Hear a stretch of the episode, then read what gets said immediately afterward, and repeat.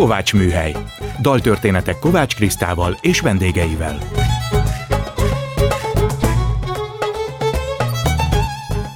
Jó estét kívánok, Kovács Kriszta vagyok, ez itt a Kovács Műhely. Gombhoz a kabátot, daltörténetek másként.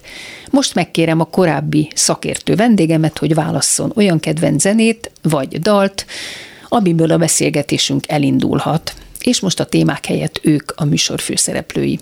A mai indító dalt Várkonyi Mátyás választotta.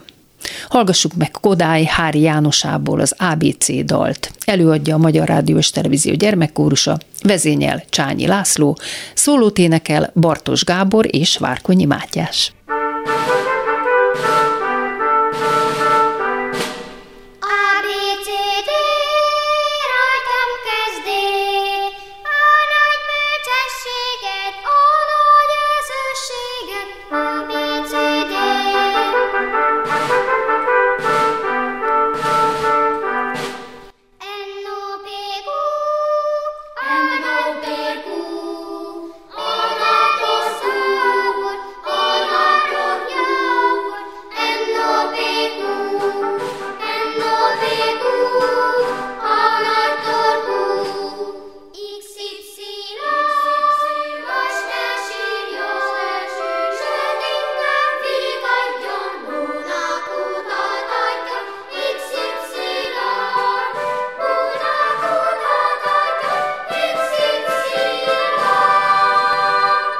Szeretettel köszöntöm mai vendégemet, Várkonyi Mátyás Erkel Ferenc és Artisius életműdíjas zeneszerzőt, rockzenészt, karmestert, a Rockszínház egyik megalapítóját és igazgatóját. Szia Matyi, örülök, hogy ismét itt vagy. Szia, és én is köszöntök minden hallgatót.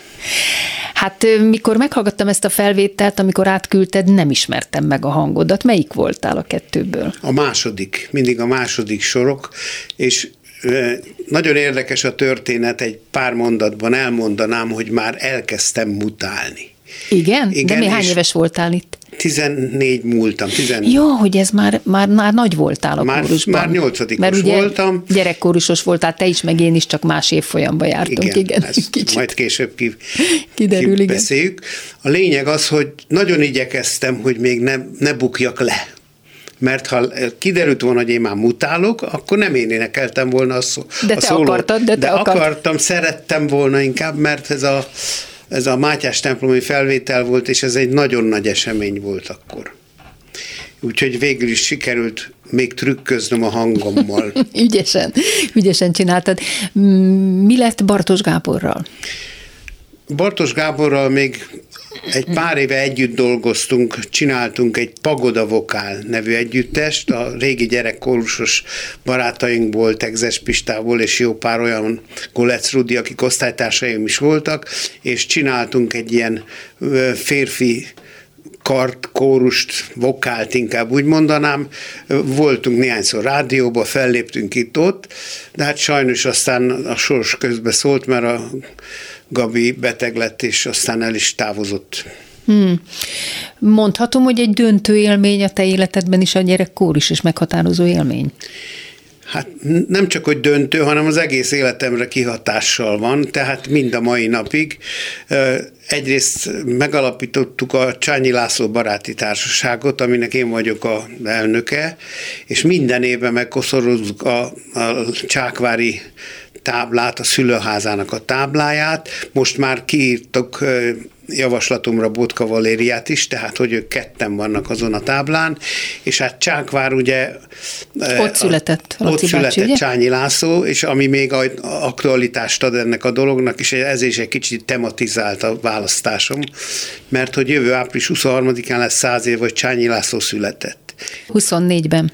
24-ben, igen, igen és igen. április 23-án. Igen. És szeretnénk ezt egy kicsit nagyobb ünnepélyességgel megünnepelni, úgyhogy tervezünk, szervezünk a lányával, Csányi Valériával egy kórus találkozót, ami ott lesz Csákváron, ott épült egy gyönyörű szép új kultúrterem, színházterem. És akkor megszervezitek a régi kórustagokat? És megpróbáljuk annyi, annyira, hogy, hogy a fiatalabbakat is elcsábítani.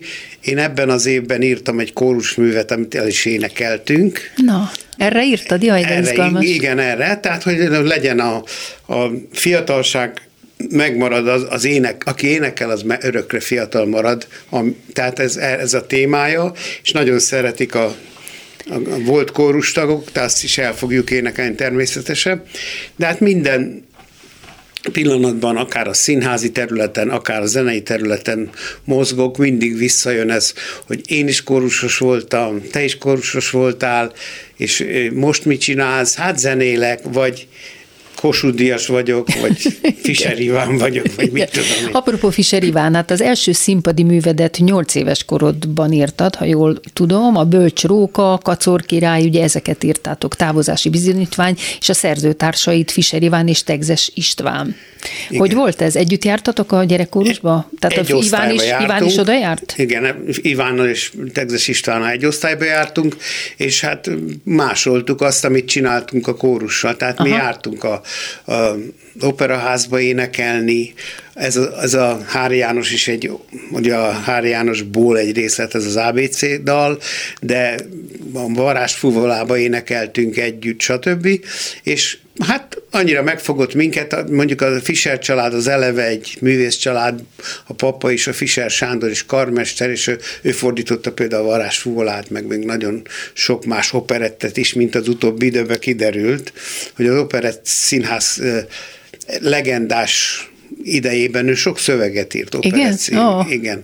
És az Iván nyilván ezt, ezt örökölte, vagy tetszett neki a papa szövegírő vonulata, és akkor ő szövegíróként dolgozott. Én voltam a zeneszerző, és akkor a Tegzes Pistával meg úgy közösen dolgoztunk a, az egész dolgon, és vállalható művek ezek? Hát ez csak technika kérdés, hogy hogy, hogy rakja utána az ember föl. Dallamilag, szövegileg. Úgy értem, dallamilag, abszolút, szövegileg, abszolút. igen? Hát gyerek, gyerek gondolat, a gyerek fejjel gondolkodik, de kelj fel, kelj fel, vár a fel, meg ilyen nagyon szövegek vannak benne. De, igen, igen. Tehát jó.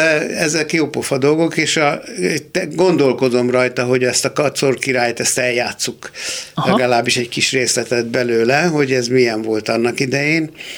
A távozási bizonyítvány ez már a kamaszkornak a műve, amikor a tanárokat kigúnyoltuk, tehát az, az már Japán körül volt, és kimenő kimonó, meg ilyen, ilyen poénokkal volt tele. Te voltál Japánban korussal? Nem, én kiestem pont a mutálás miatt. És meg Amerikában? Más, más vitáim is voltak ott. A, Amerikában? Hát az, az meg utána volt, de már, már utána szóba volt, se igen. kerültem. Milyen családból jössz? Volt a családban zenész? Konkrétan foglalkozását tekintve nem volt senki zenész, a mamámnak gyönyörű énekhangja volt, és nagyon tisztán énekelt, nagyon szeretett énekelni, egész gyerekkorunkat átította a zene. A papám az mandolin ját, mandolinon játszott, csak egyszer az öcsém játékból, mert a mandolinnak ilyen héja volt, mint régen a csónakoknak, ilyen sok kis lécből volt összerakva, és azt mondta, hogy ez egy, egy csónak, és berakta a kádba. Attól a víztől szétrobbant a mandolinütő. Hát persze, igen, azt hihette, igen. És mivel foglalkoztak a szüleid? Egyébként mérnök volt, a papám gépészmérnök, a, a mamám újítási előadó volt a május egy ruhagyárban, technikusként vége, végzett, elsősorban a ruhaiparban dolgoztak. Te is szereltél később hangszert, meg erősítőket, meg ilyeneket, ugye? Igen, most is villanyszerelés közben vagyok, úgyhogy én most is szeretek most is szerelni, szerelni, de úgy csinálom, hogy egy fél óra villanyszerelés, fél óra zeneszerzés. Igen, valamilyen beosztom. szerzés és szerelés Igen. legyen. A konziban, a Bartók Béla konziban zeneszerzés szakra jártál, majd utána mentél a főiskola jazz tanszakára. Tehát hogy jött ez a váltás, hogy a komoly zeneszerzésből elmentél a jazz irányába? Ez egy nagyon nehéz időszak volt, mert Sugár Ezső volt az első zeneszerzés tanárom, aki behívta a szüleimet, és azt mondta nekik, hogy dönts el ez a Mátyás gyerek, hogy akkor most tánczenész lesz, könnyű zenész, vagy komoly zenész. Azt uh-huh. nagyon szigorúan külön választották. Ez hányba volt, Matyi? Ez már 66-ba volt, és akkor alakítottuk a Zégegyüttest, a Konziba Zenegimnázium Zégegyüttest, pont Bartos Gabival, meg még jó páranak Kószás Laciékkal. Hát akkor ezt rossz szemmel nézték? Igen, igen, egy ideig. De főleg a zenészek érdekes módon, mert a, a gimnázium vezetése az meg támogatta. Tehát volt olyan tanár, aki egyébként pártitkár volt, és megengedte, hogy mi használjuk a próbateremnek a, a, a nagy termet, aztán mikor elkezdtünk muzsikálni, akkor vettek nekünk mikrofont, meg erősítőt, tehát nagyon ellentétes korszak volt ez. Ez pont a Beatles korszak beindulása. Hát meg itthon a Táncdal Fesztivál, tehát akkor Kés, is igen, már, az igen. volt az első Táncdal Fesztivál is, és hát ebben az időben a, az osztálytermekben, szünetben Kocsi Zoli a Csak egy tánc volt variációit játszott állandóan az Szécsi Pál dalt, igen, igen. Meg, meg, meg a táncdalokat, később a Jézus Krisztus szuperszárt, tehát ott azért nagyon jelen volt a könnyű zene, és nekem ez egy nagyon nehéz döntés volt, lett volna, de azért végig, végig tanultam a zeneszerzés szakot, és utána a jazz volt egy ilyen menekülő útvonal. Tehát az azért a könnyű zene és a komoly zene azt között. ugye el lehetett fogadni, ugye? Azt, azt, bár ott is volt egy érdekes, mert amikor a 68-as kimitudra beneveztünk, akkor... Hányas? Gond, 68-as? 68-as kimitudra, akkor a Gonda Jánost kérte meg az iskola, hogy véleményezze, hogy milyen zenekar az ZG, és a Gonda a következőt mondta, hogy Hát ezt én nem tudom megmondani, maguk ehhez jobban értenek. Szó szerint ezt mondta. Ez itt a Kovács műhely vendégen Várkonyi Mátyás.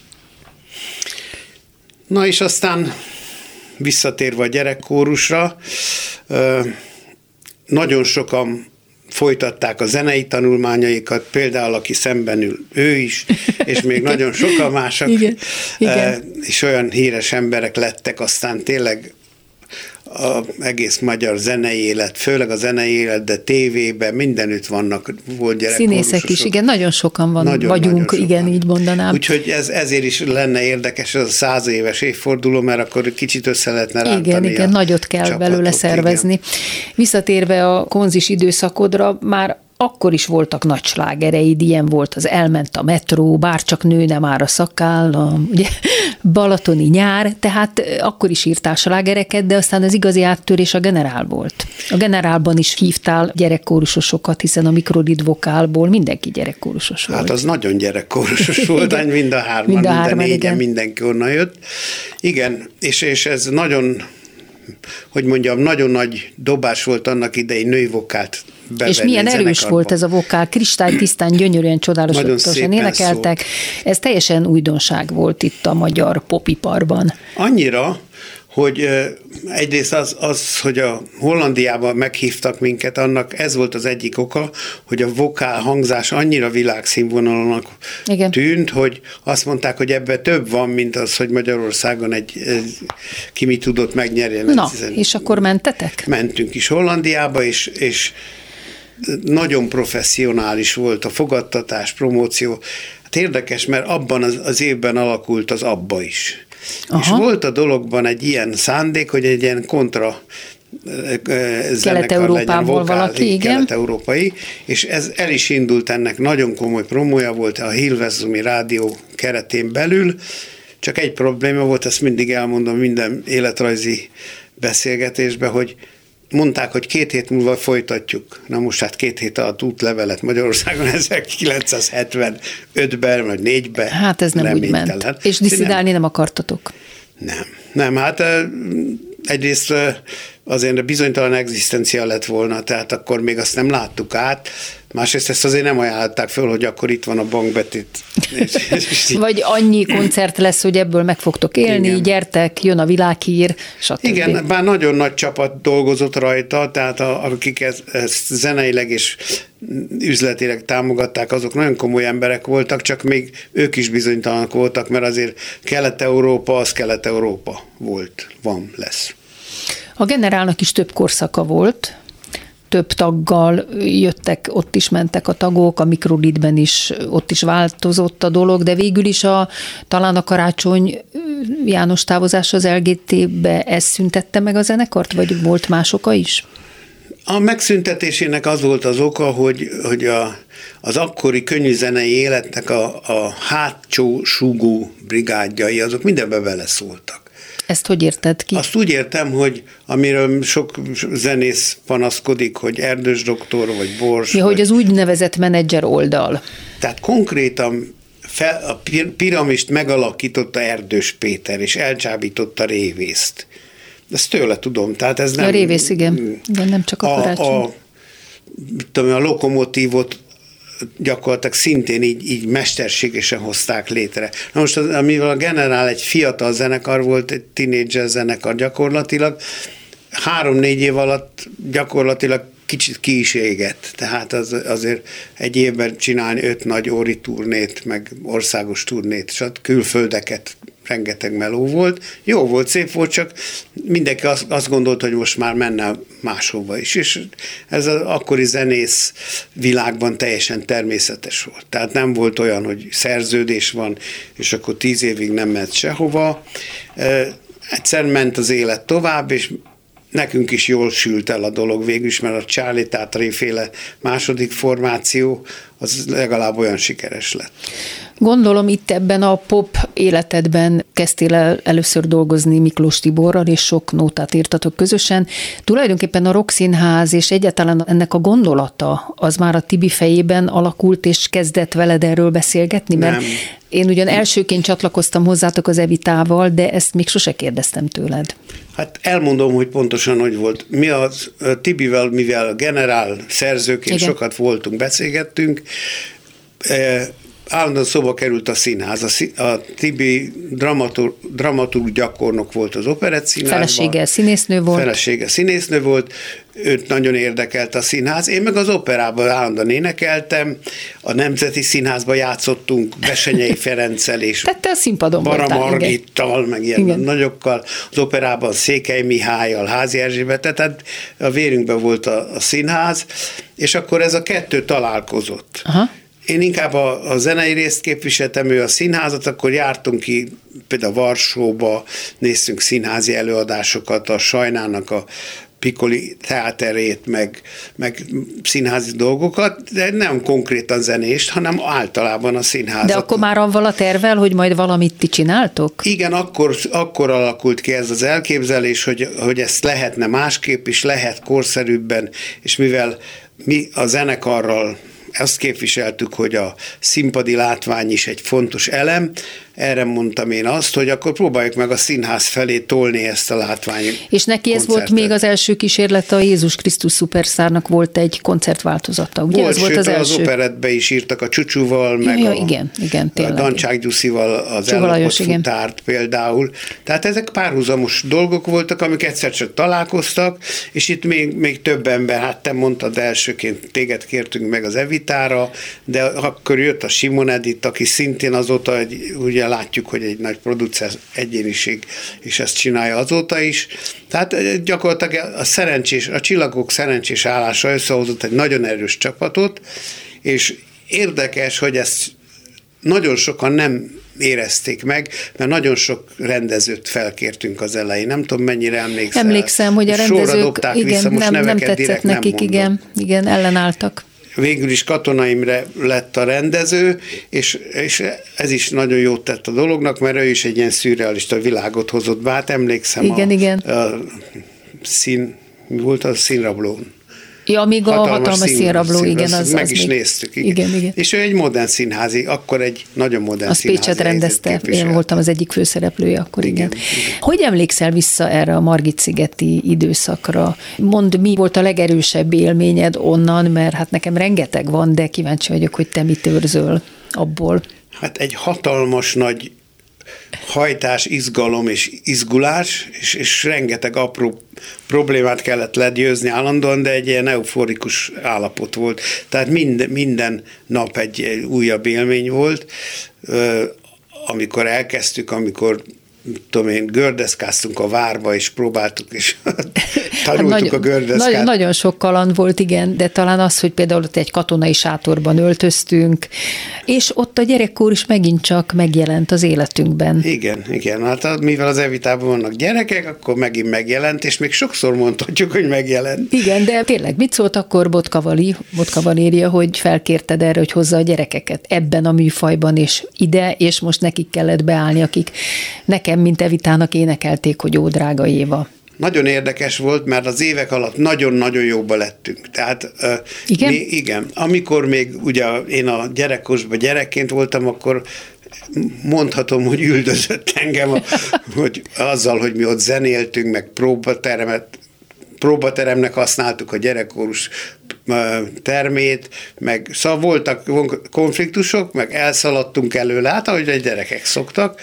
és akkor, akkor nagyon haragudott rám, többek között mentem Japánba egyébként, de aztán, ahogy az élet változott, nagyon-nagyon jó lett a, a viszonyunk, hát mondhatom, hogy baráti viszonyba kerültünk, és, és állandóan hívogatott, hogy csináljuk ezt, csináljuk azt, Matyi, tehát nagyon jó, jó volt végig a, a kapcsolat, meg a Laci bácsival is, és ezért is gondoltam ezt a Csányi László baráti társaságot pátyolgatni, mert hogy nekem végül is egy nagyon szép emlék maradt meg róluk, és nagy tisztelettel gondolok rájuk. Mindjárt visszatérünk még a Rokszínházra, de elértünk a műsor feléhez, amikor is lejátszuk Matyi következő választását, amit egy 2011-ben született újabb műved, egy új magyar operett, melyet Fábri Péterrel írtál, a műfaj újra teremtésének szándékával, címe Mária és Terézia, de ez még bemutatásra vár, én nem is értem, hogy ezt miért nem mutatja be valaki, például az Operett Színháza nevéhez méltóan milyen érdekes lenne. Hát ebből választottál egy dalt, aminek a demóját hallgatjuk, Füredi Nikolettel éneklem az Öltözünk, hogy vetkőztessenek című dalt.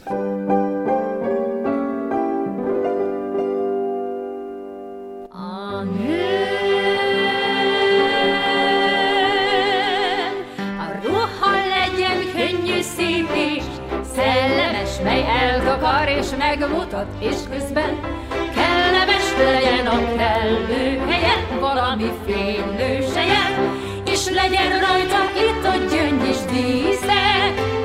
A nők a szép ruháktól sosem. A nők lehet egy fürge kis hajó, hogy nagy roncs, hisz annyi mindent eltakar, az abroncs, hátul ott van, mert muszáj egy formás kiszálló muszáj, és legyen rajta itt, hogy gyöngy és díszek. A nők a szép ruháktól sosem mészek. Öltözünk, hogy vecköztessenek, öltözünk, hogy vágyon lessenek, öltözünk, hogy huzájunkban jól lessenek, öltözünk, hogy belégessenek. Lehet, hogy ruha, anyag a puha, a vágy legyen kemény, mert amíg öltözünk, a vetkőzésre mindig van remény.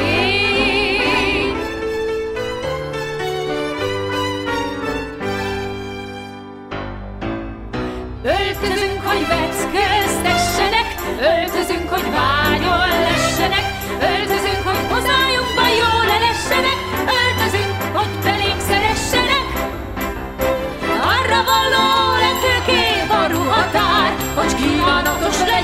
a szem elé a ruhatár, és arra kell a mársony szokja, arra kell a sejemi, hogy letéphessék őket rólunk szerelmetes.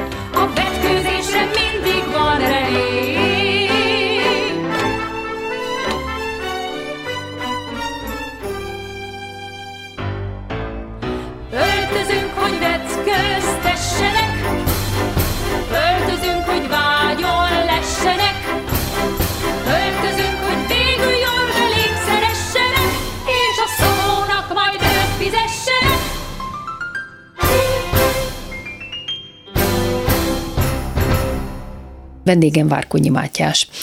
Szerinted miért nem lehetett ezt bemutatni még? Ez volt az első dal egyébként, ami megszületett ebből a közös művünkből Péterrel.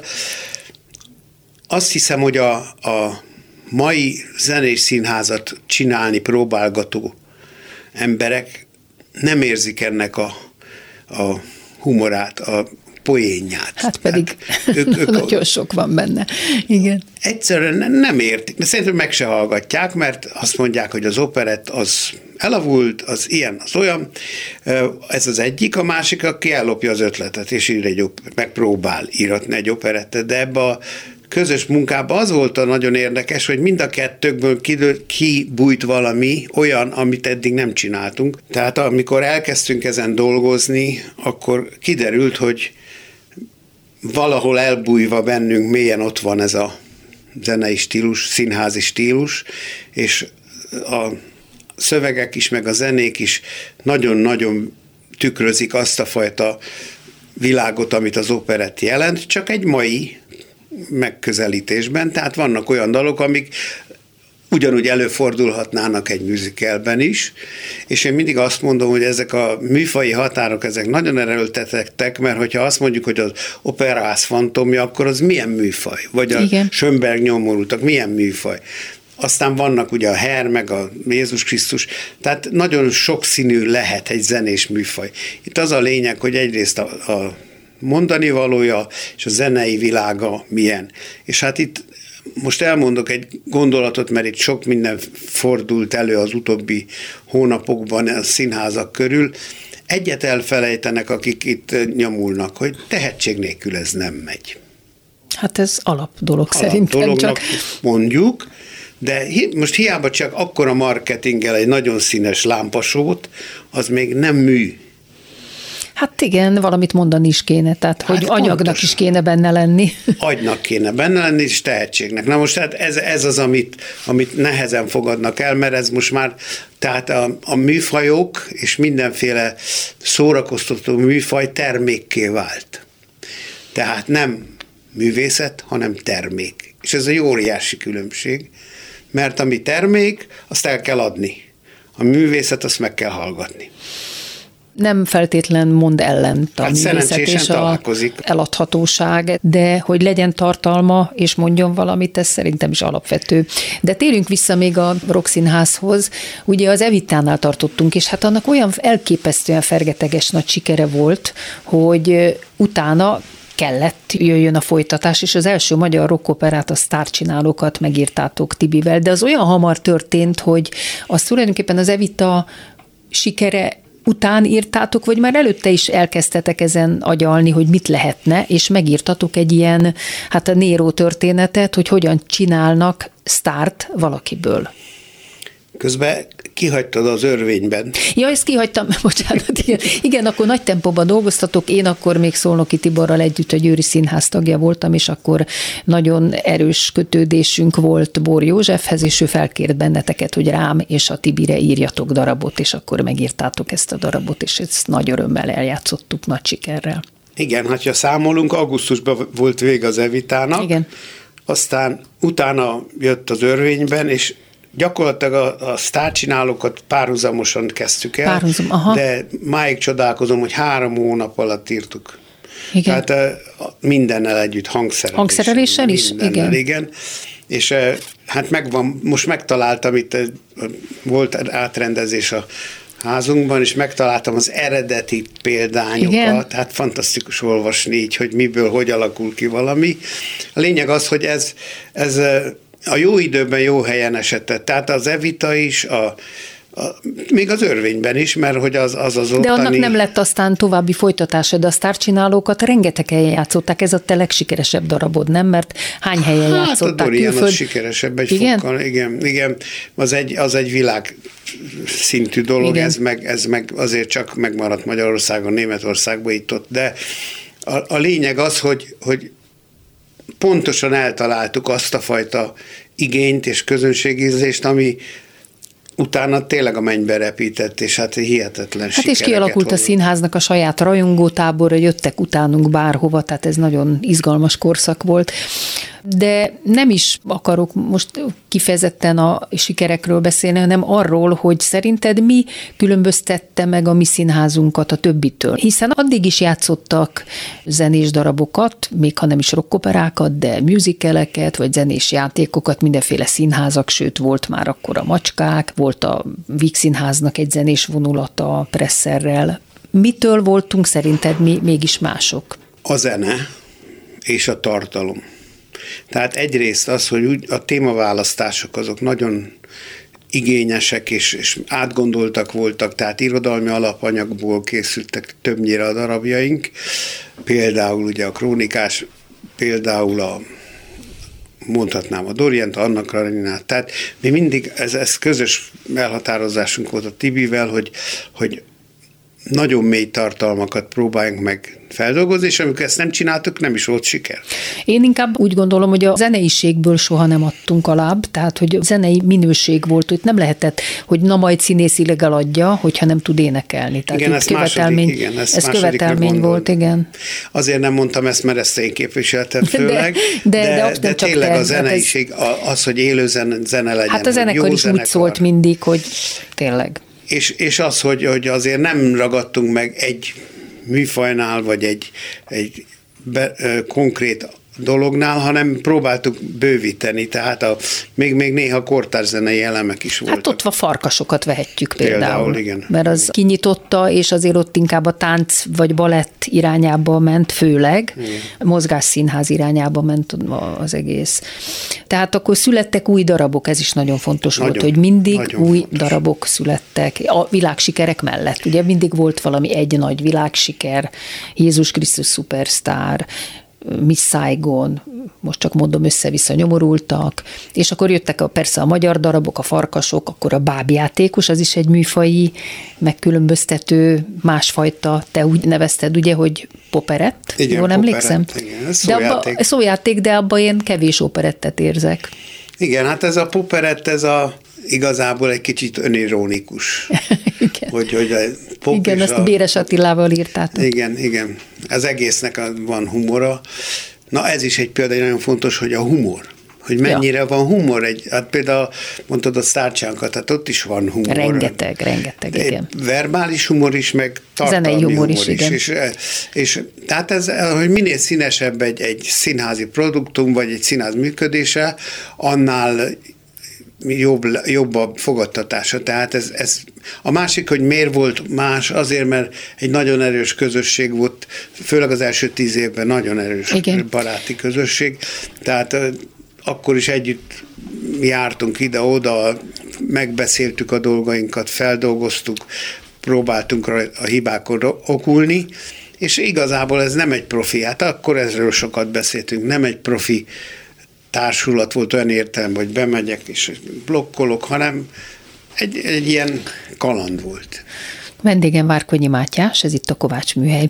Én még azt is nagyon fontosnak látom, és ahogy telik el az idő, még fontosabbnak látom, hogy nálunk ez teljesen forradalmi dolog volt, hogy képzés volt, azért kaptunk fizetést, hogy balettóra volt, hogy énekóra volt, hogy beszédóra volt, és ez nagyon intenzíven történt, de kellett is a csapatnak, mert jött egy társaság a rock szakmából, ők énekeltek, de nem annyira tudtak mozogni, vagy kevéssé.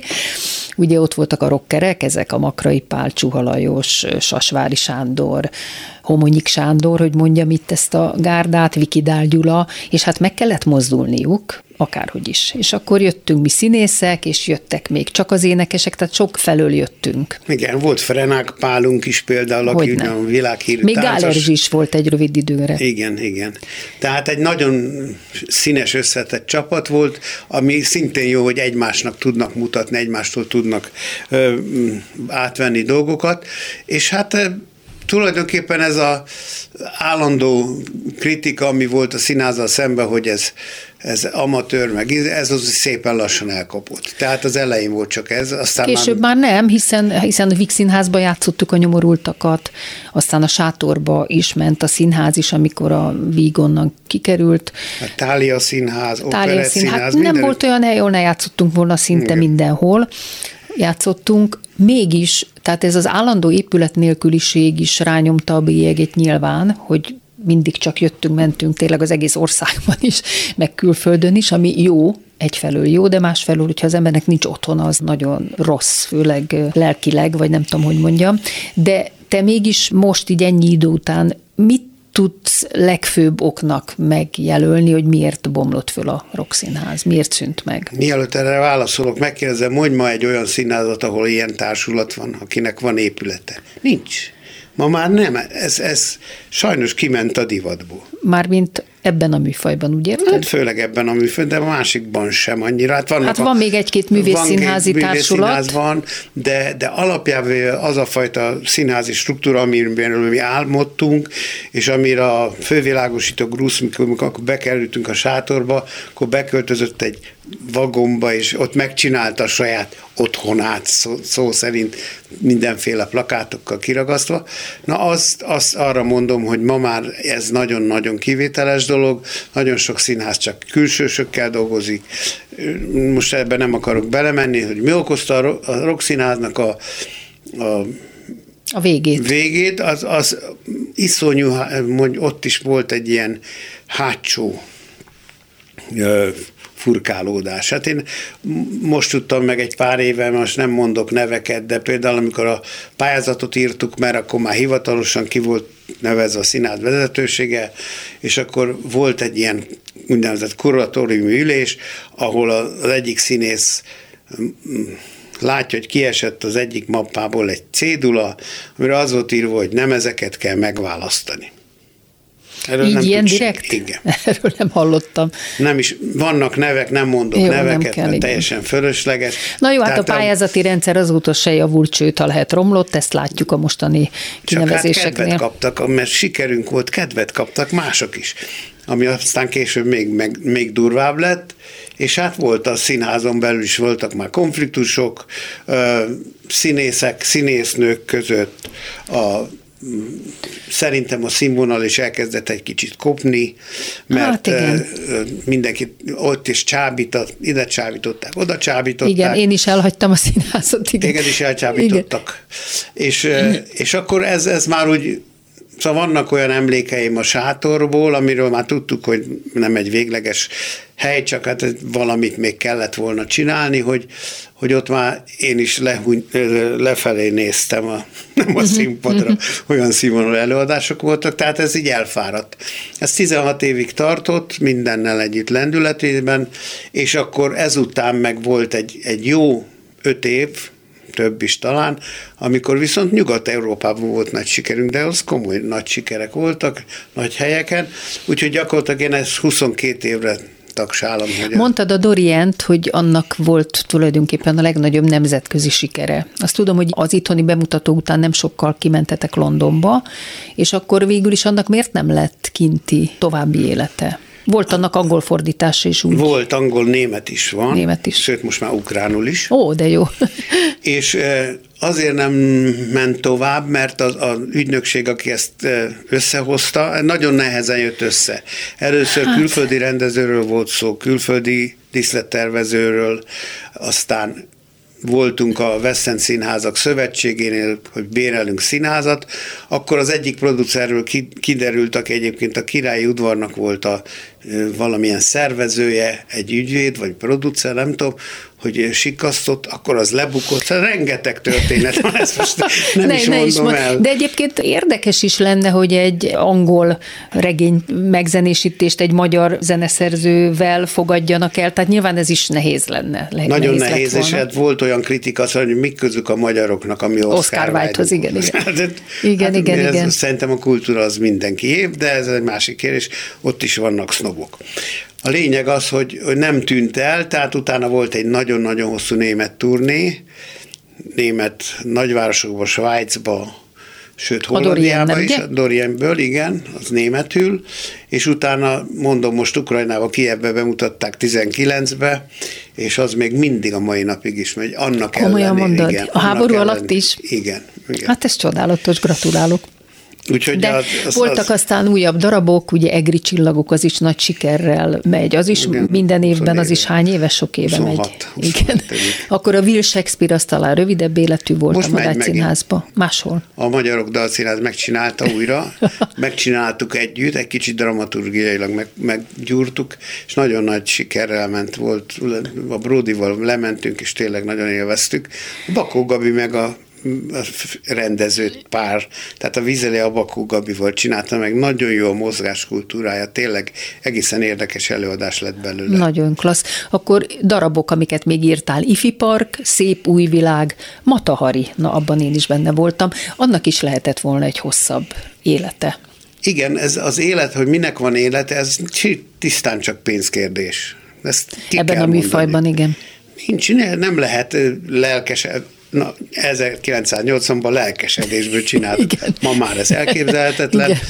Igen. Az igazság az, hogy a Mataharival még vannak terveim, de az attól is függ persze, hogy, hogy lesz-e rá partner, mert vannak elképzelések, hogy olyan befogadó színházban meg lehet csinálni, ahol, ahol mennek most már divatos előadások, például ilyen a RAM, Igen, igen. Úgyhogy ez, erre van tervek, de ugyanez a Mária és Terézia történet is, az is még a tarsolyomban van, és hát mivel szorgalmasan pályázgatok, és írok újabbnál újabb darabokat, és már tele van a polcom, úgyhogy nem, nem kerülök bajba, ha valaki megkér, hogy játszak egy új darabot. Most a legutolsó azért érdekes, és visszatérünk a gyökerekhez, a Roxinázhoz, az a cím, hogy Flashback és ez az 1970-es évek rhythm and blues aranykoráról szól. A Royal étterem, az Erzsébet söröző, Radics Béla. Jó, hogy a budapesti életről Tehát szól. ez Aha. most megcsinálom azt a világot, amiben kezdtem. Szöveget is te írod, meg a zenét is? igen. Aha. És nagyon élvezem, hogy, hogy vissza lehet hozni stílusokat, tehát nem kell a divattal törődni, írok annak a kornak a szellemében zenéket, de hát van, van a, a titkos törvény, ami a Kovács Erzsi életéről. Az is van. És olvastam valami ilyesmit, hogy Rockmennyország, az micsoda, arról nem A hallottam. Rockmennyország az egy a, az Shakespeare feldolgozás, az öreg rockerekről szól, akik nem akarják abba hagyni, mint értem. És a Mennyországban is nyomják tovább, és még ugye? ott is, de Ez egy egyszer kész nem darab, mennek, de ugyanaz a dramaturgiai szerkezet, van lányuk, meg há- három lány, stb. Csak azok vokalisták, stb. Ezt eljátszottam ezzel is. Hogy Hát hogy- apropó lányok, akkor a családodról is pár mondatot mondjál. Végül is a feleséged is már az Evitában is dolgozott, Horváth Kata. Ott ismerkedtünk meg, igen. Jelmeztervező, és van három gyereket, és hány unoka? Öt. Öt unoka. Igen, és jó nagypapa vagy, Matyi? Hát mivel a, lejönnek hozzám, amilyen stúdiószerű munkahelyem van lenn, ott hát a házadban több magát. szint van, és akkor oda lemennek. Aha. Zörögnek, csörögnek, kiabálnak, táncolnak, énekelnek, úgyhogy a zene már bellék van ottva. Lesz belőlük zenész? Szerintem igen. igen. De a gyerekeidből nem lett. Hát a Zsófi az igen. Ja, Zsófi az éneke, Zsófi az persze, kar, igen. karnagy, és kar minden. Bocsánat, igen, a két fiad az viszont fiú, nem. Fiúk azok, tehát a középső fiam az blues gitározott, de aztán abba hagyta, mert jobb, jobb szakmát alul talált. Igen. Meg a Igen. Mátya a legidősebb is, inkább üzleti területeken. Én mindegyik gyerekemnek azt mondtam, hogy két lábon minimum állni kell. Tehát még a Zsófinak is azt mondtam, jó, az oké, hogy szépen énekezz, de akkor azt el is kell adni. igen, igen. Úgyhogy ez nálunk egy alap. Hát kedves Matyi, köszönöm szépen, hogy megint eljöttél ide a Kovács műhelybe beszélgetni velem. Szia! Köszönöm, hogy jól, jól éreztem magam. Sziasztok! És köszönöm hallgatóink figyelmét Pályi Márk és Túri Lui munkatársaim nevében is. Az adás ismétlése ma este tízkor hallható, majd utána az archívumban is bármikor elérhető, és podcastként is bármikor meghallgatható. Hallgassanak minket vasárnaponként ötkor, vagy este tízkor, továbbra is az interneten. Jövő héten, vasárnap ötkor egy újabb daltörténettel jelentkezik Kovács Kriszta műsora, a Kovács műhely. Gombhoz a kabátot, daltörténetek másként. A műsor vendége Majtényi László, jogtudós, egyetemi tanár, az MTA doktora, az Ötvös Károly Közpolitikai Intézet elnöke lesz. Megtudjuk, hogy hogyan lett a tengerjog szakértőjéből alkotmányjogász, majd ombudsman, mit és hol tanult ezekről külföldön, mit gondol a köztársasági eszméről és a szabadságról, hogyan látja a média helyzetét ma, hiszen a média tanács korábbi elnökeként sokat tud erről. Miért vállalta el az ellenzéki köztársasági elnöki jelöltséget, hiszen tudta, hogy ez eleve reménytelen.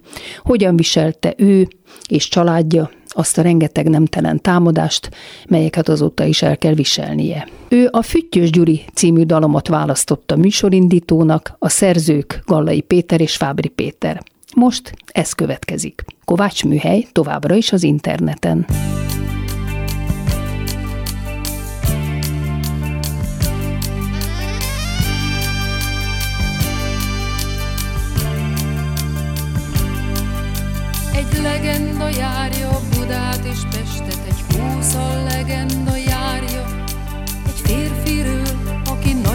Nagyokat lépve a pesti utcákat járja. Mérnök volt és légnyomást kapott, legalábbis így szól a fáma. 45-ben vagy 56-ban, és azóta az utcákat járja.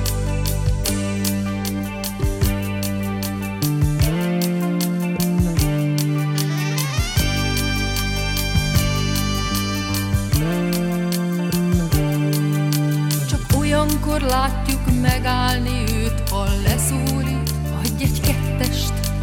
Messziről látni, ha közeledik, és a kabátja szárnya repked. A keletinél jár, a nyugatinál jár, a sapkája persze svájci, és veri a falat, ahogy őt is verte az Isten is, meg más is. Ő a Gyuri, a Gyuri, a füttyös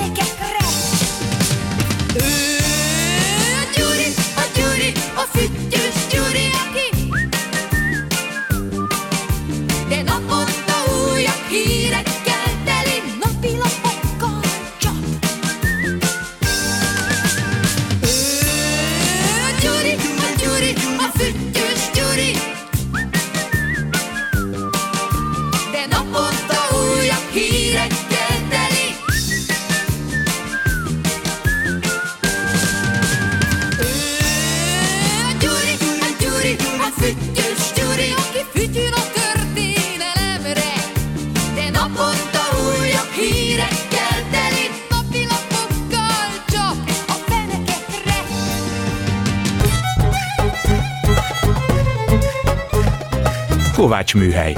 Daltörténetek Kovács Krisztával és vendégeivel.